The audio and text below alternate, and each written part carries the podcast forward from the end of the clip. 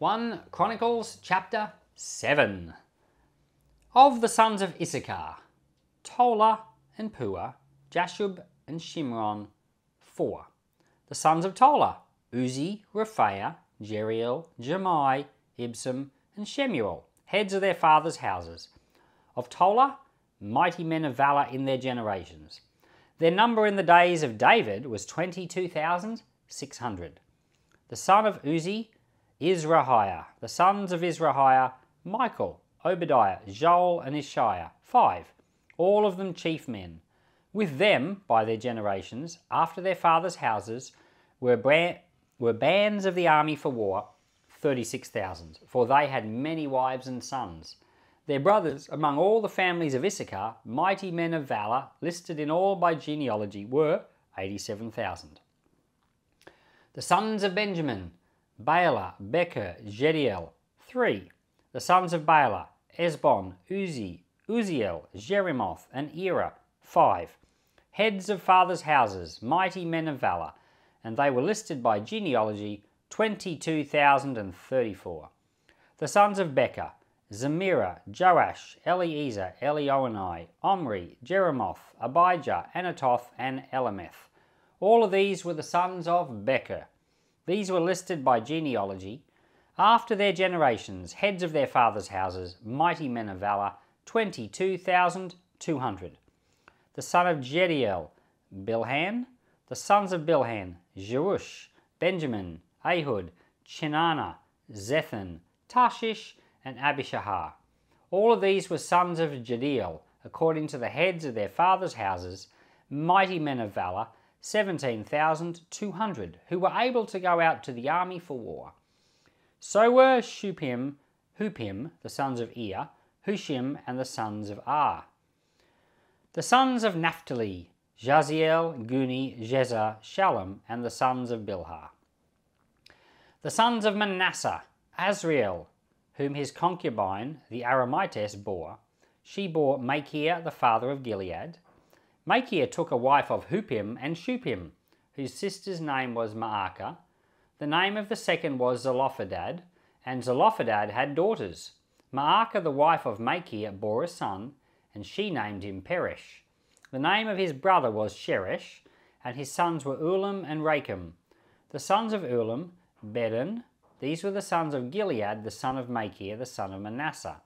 His sister, Hammolecheth, bore Ishhod, Abiezer, and Mahlah. The sons of Shemida were Ahian, Shechem, Likhi, and Aniam. The sons of Ephraim. Shuthelah Bered his son, Tahath his son, Eleadah his son, Tahath his son, Zabad his son, Shuthelah his son, Ezer, and Elead, whom the men of Gath, who were born in the land, killed, because they came down to take away their livestock. Ephraim their father mourned many days, and his brothers came to comfort him. He went into his wife, and she conceived and bore a son, and he named him Beriah, because there was trouble with his house.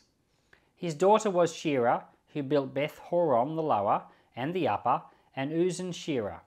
Rephah was his son, and Resheph, and Telah his son, Tahan his son, Ladan his son, Ammihud his son, Elishama his son, Nun his son, and Joshua his son. Their possessions and settlements were Bethel and its towns, and eastward Naaran and westward Gezer with its towns, Shechem also and its towns, to Azar and its towns. And by the borders of the children of Manasseh, Bethshan and its towns, Taanach and its towns, Megiddo and its towns, and Dor and its towns. The children of Joseph, the sons of Israel, lived in these. The sons of Asher, Imnah, Ishvah, Ishvi, and Beriah. Sarah was their sister. The sons of Beriah, Heber, Malchiel, who was the father of Bezaiah. Heber became the father of Japhlet, Shomer, Hotham, and Shua their sister. The sons of Japhlet, Pasach, Bimhal, and Ashvath. These are the sons of Japhlet. The sons of Shema, Ahi, Rohgah, Jehubbah, and Aram the sons of Helem his brother, Zophah, Imnah, Shelesh, and Amal. The sons of Zophah, Suah, Harnepher, Shual, Beri, Imrah, Bezer, Hod, Shammah, Shilshah, Ithran, and Beerah. The sons of Jether, Jephunneh, Pispa, and Arah. The sons of Ulla, Arah, Hanniel, and Rizia. All these were the children of Asher, heads of their fathers' houses, choice and mighty men of valour, chief of the princes. The number of them listed by genealogy for service in war was 26,000 men.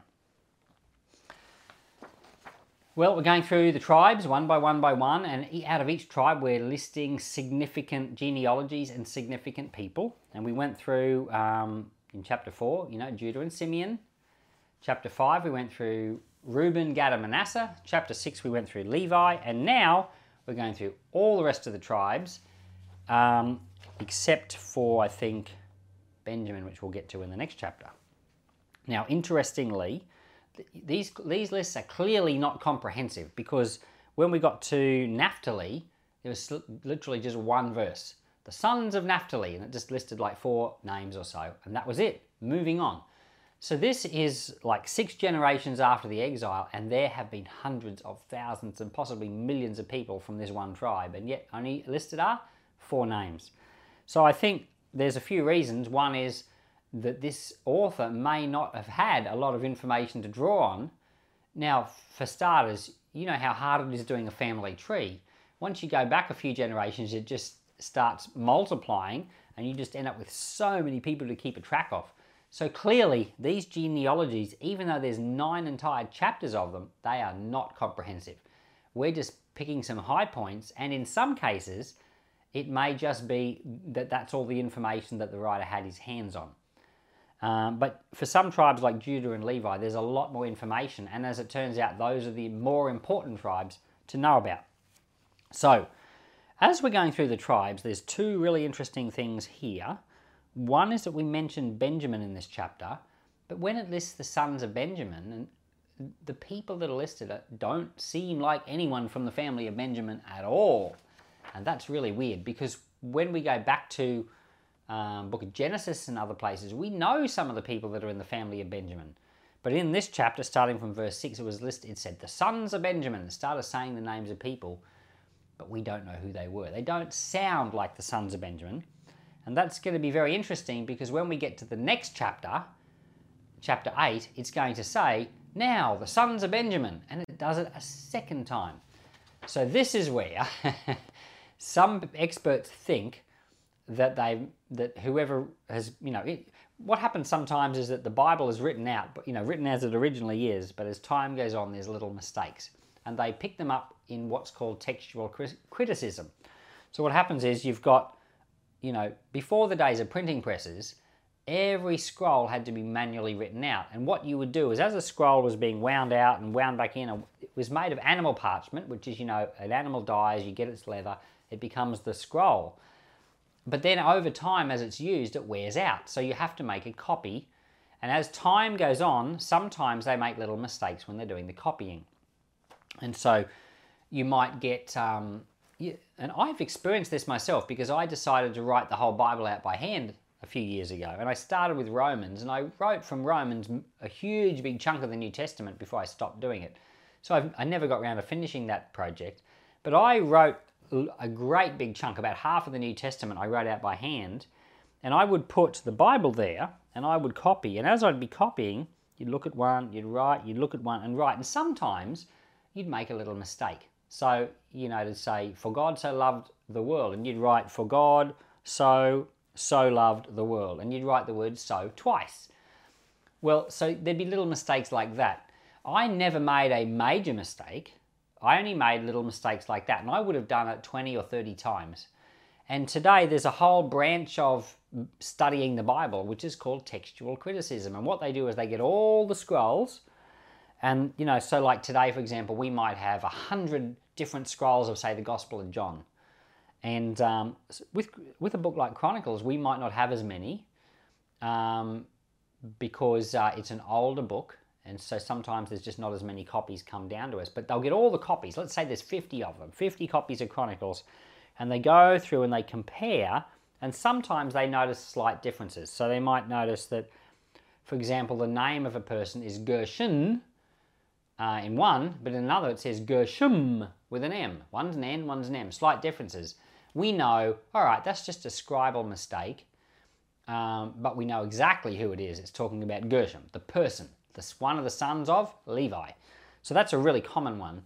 And in the Bible, you know, the entire Bible is 800,000 words, and there's an estimated 50,000 or something, or maybe more than 50,000 scribal mistakes, and 99.99% of them are this type of a thing. It's Gershon instead of Gershom, and and by getting all of the, the scrolls together and comparing them all, you can it's really, really obvious to know what the original was actually supposed to be. So you've got, you know, 40 scrolls that say Gershom, and 10 scrolls say Gershon. you say, all right, it's probably Gershom. So you write Gershom. So in your Bible, it'll say Gershom, that type of a thing. Um, but every now and then, and there's just a handful of places in the Bible where they think possibly there has been just a bigger mistake. And this is one of those places where they think it wasn't supposed to be the sons of Benjamin, but it was supposed to be the sons of one of the other tribes. And now this is just commentators conjecturing. They may be right, they may be right, or they may be wrong, and there's some other explanation no one's thought of. But what we've got here is we're going through the tribes one by one by one, but two of the tribes are missing. So you'd think, if you're going to go through all the tribes, you'd include them all, right? well, two of the tribes are missing, Dan and Zebulun. Dan and Zebulun are the two missing tribes, and Benjamin's in there twice.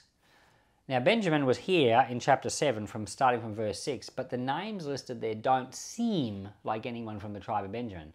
But in the next chapter, they're going to say, the sons of Benjamin, they're going to start talking about Benjamin all over again. But in that chapter, the people listed are definitely the sons of Benjamin. So one of the, the thoughts is that where it says the sons of Benjamin in this chapter, it's, it's one of these textual mistakes where you know the person who's been writing down just in his mind was just thinking Benjamin in the moment and wrote Benjamin, but it was actually maybe Zebulun and not Benjamin.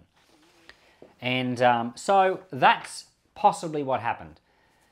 So if that was the case, let's say it was Zebulun and not Benjamin, that only leaves one of the tribes missing, that's Dan. Now, why would Dan be left out? well, here's the David Alley stab at the dark guess as to why maybe Dan got left out.